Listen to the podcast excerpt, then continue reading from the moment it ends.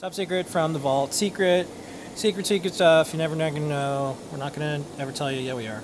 Just don't ask any questions. Okay. Uh, this is top secret this week. What is this, Lady Ada? Okay, so I'm redesigning the Matrix portal to run the E ESP32S2 because I can't get SAMD51s, and this is what it looks like. Okay. Um, this is that RGB matrix breakout with the IS31FL3741, so it's a lot of RGB LEDs. And then I sent that out. this is from last week. And then, um, yeah, this is our first EyeSPI board. It's a board for a TFT display.